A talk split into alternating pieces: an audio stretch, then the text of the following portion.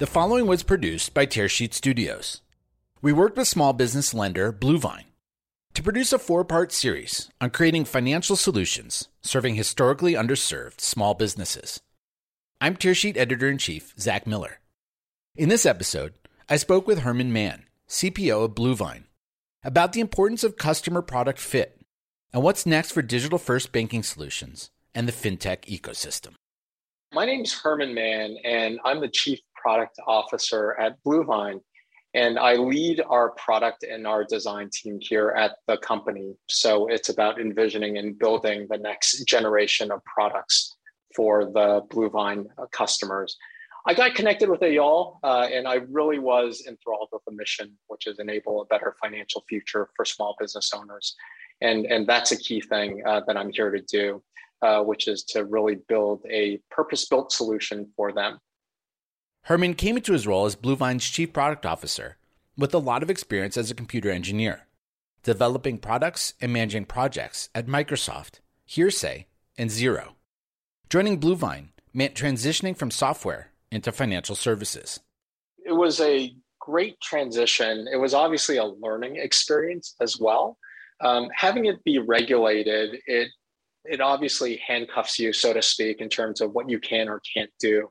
However, it was such an exciting time because at Xero, I started doing more of core fintech when I left. So when I was running the America's product strategy, um, we were driving what we called the financial web at Xero, uh, which was to take Xero data and help lenders lend better using the balance sheet. Um, and, and so me being exposed to that and having the opportunity to work on it full time uh, in Bluevine was just really exciting. And, and given I had the background already on a lot of this, it really was around, you know, taking the theory and implementing it in practice. And, and so that transition was was a learning experience, but was a pretty natural one and one that I really craved. Just as important as his technology and finance background, was Herman's experience running a small business. It made him fundamentally motivated and equipped to address the problems Bluevine sets out to solve. My time at Xero basically taught me that small businesses are vastly underserved. No one has their back. And it was such a prominent problem. I had talked to small businesses and they really told me about their struggles. And, and for me, having the ability to work on something that directly impacts them and can make a difference in their lives is a game changer. And, and that's what I want to do. That's what gets me excited uh, in the morning when I wake up. In 2010, I did do a startup with some friends. Um, and basically, like all great things, it was about food.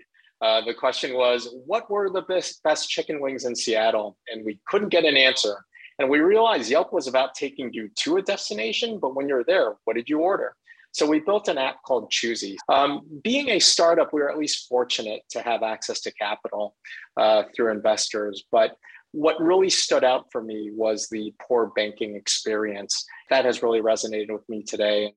It's, it's really helped me uh, sympathize and empathize with small businesses. His identity as a small business owner informs Herman's ability to understand and cater to the pain points of other small business owners when it comes to banking. I asked him, What is it exactly about the banking experience that fails a small business, and how can it be fixed? I'm not going to tell you who the bank was that we were using, but what I can say was everything was in person. Uh, access rights and controls to the bank account were really complicated and frankly didn't work.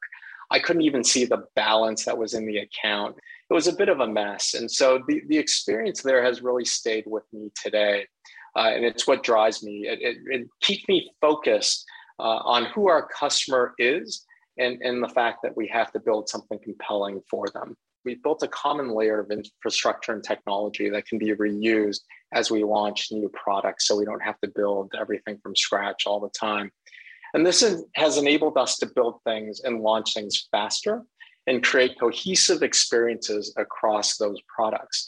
So, for example, a customer that comes to Bluevine, whether or not they're a checking account customer or a lending customer or a bill pay customer, they'll get that same consistent integrated experience once they enter the Bluevine dashboard. The small business customer is changing, and with it, So should the products and experiences serving them. Having worked at the intersection of customer and product for some years now, Herman and his team work proactively with the evolving nature of the small business, measuring their success along the way. With customers, we've been able to solicit feedback and near real time feedback just by looking at metrics and analytics, right? One of the core benefits of SaaS. But we've been able to uh, um, really tailor experiences around that.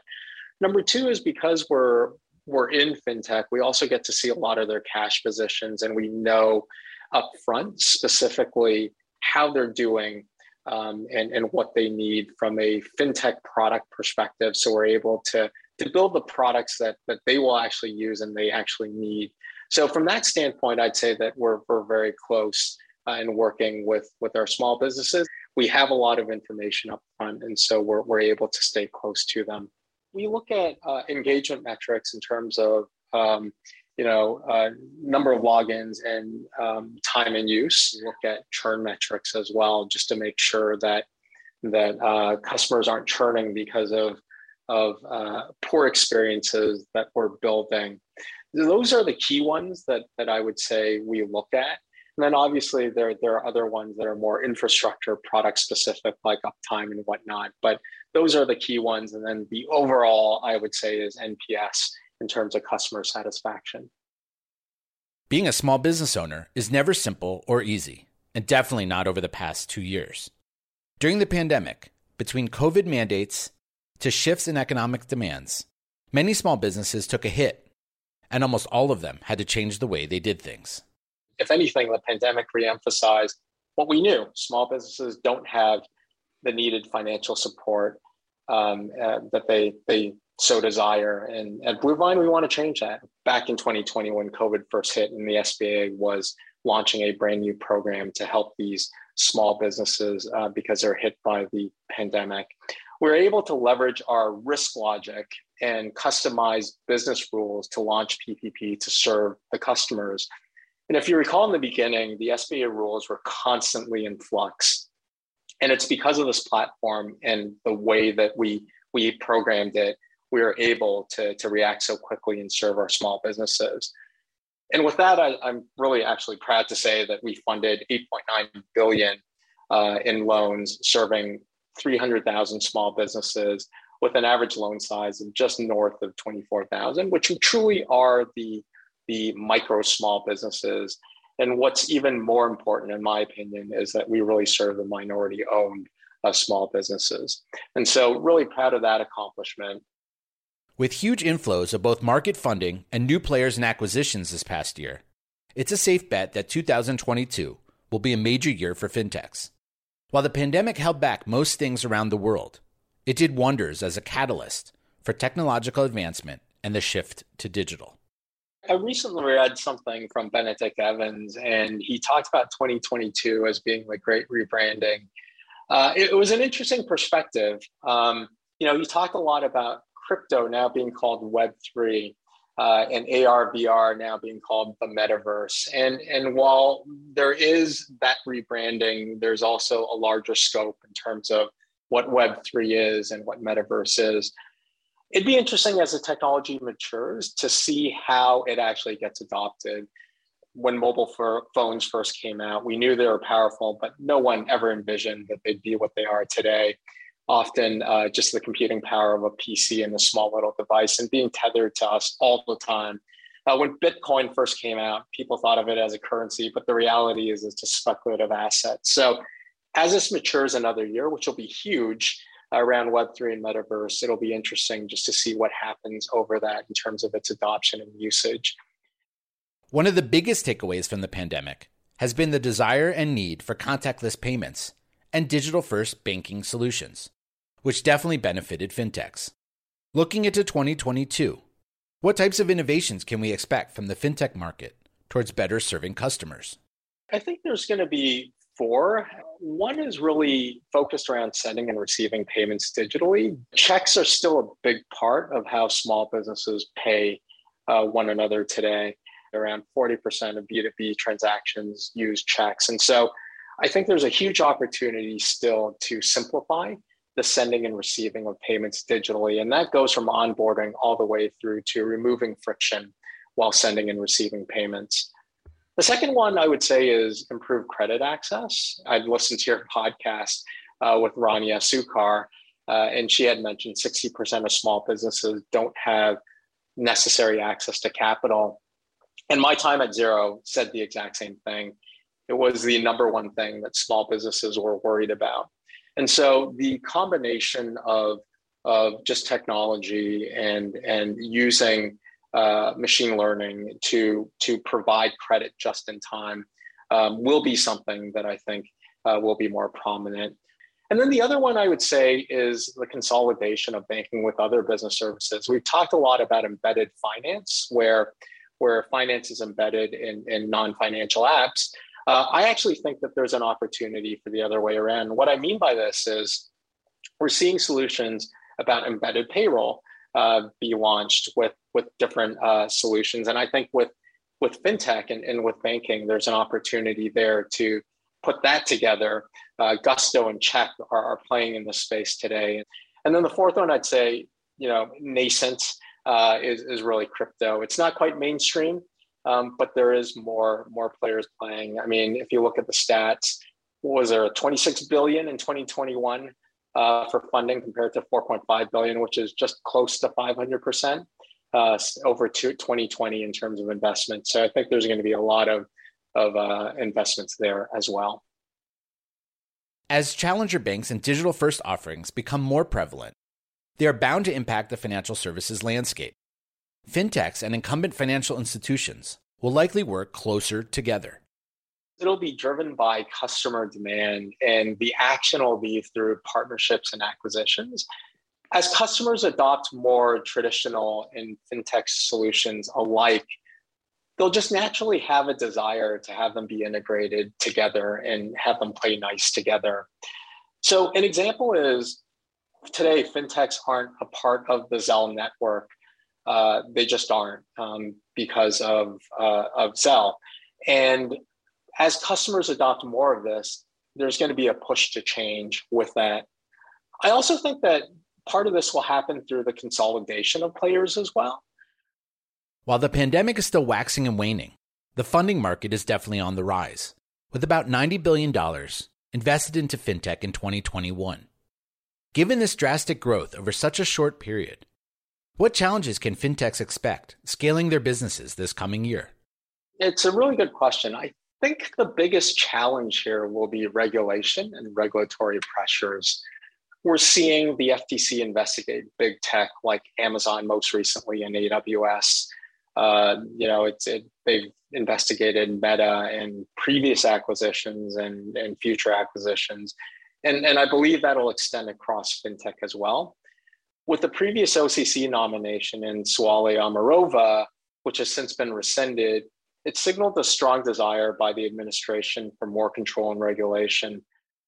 Despite expected changes in regulation, today's fintech ecosystem is vibrant. And much of that is thanks to being able to deeply reimagine and improve the banking experience. Fintechs have gotten some important things right when it comes to small businesses, improving upon the ways banks traditionally treated SMBs. If you look at, at the way that banks have worked uh, previously as as small businesses go into the bank, they try to, to size them up. Are you a a retail customer or are you really a commercial customer? And the reality is, is they're neither. Um, these small businesses are are on their own. There's 30 million of these small businesses. They create two thirds of the jobs in the U.S. economy yet they don't have a solution that's built for them. And really, what fintechs have done right is really understanding who their customer is and building for them. You know, at Bluevine, we realized that that banking was just not something uh, that that the legacy players really focused on for these small businesses. So we we built that. You see another one in Chime with um, you know consumer banking, and they really target the underserved segment of 100,000 and, and less in revenue and, and they focused on things like helping them get paid two days faster, which has since been copied by others, but they really focused on that experience and, and made sure that they would delight those customers. So that's number one, really understanding uh, their, their target segment and, and building for them.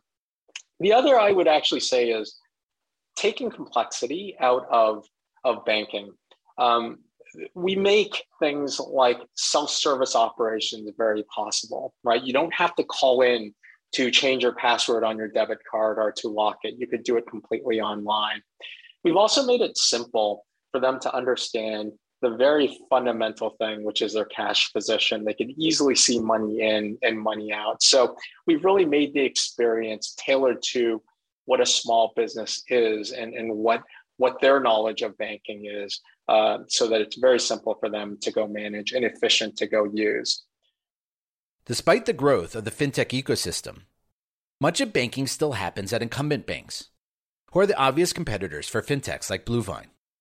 But at a time when customers get personalized products and services at their fingertips, fintechs are also competing with services like Amazon. In terms of, you know, inspiration, we do look at different companies that have done a great job in the consumer space around creating delightful experiences, right? We don't view ourselves as a uh, you know, as a enterprise company trying to build software for small businesses, we view ourselves as how do you create an experience that is like Google or like Airbnb, uh, so that the consumers can be just enthralled and excited to go use and love the app. Understanding the target customer and then using this data to eliminate friction points is definitely the way forward. But there's still work around providing a perfect banking experience, especially as these fintechs scale up the one thing that I would say there around the opportunity is is to make sure that we're empathetic and sympathetic to these to these customers that we serve, uh, no matter what the circumstances. Sometimes, um, you know, as we scale and as we do things that haven't been done before, you could run into issues like fraud. And as fintechs, you know, we may take Uh, uh, uh, an action to curb some of the bad actors or bad bad behavior on the platform But we have to remember that we're going to have some false positives in there. And sometimes the good actors or the good customers are, are negatively impacted. And we have to think beyond just numbers, that there are human beings and small businesses there at the end of the day that we, we have to attend to. That was Bluevine's Herman Mann talking about the importance of customer product fit and what's next for digital first banking solutions and the fintech ecosystem. To listen and read the other parts of the series, head on over to the Tearsheet website.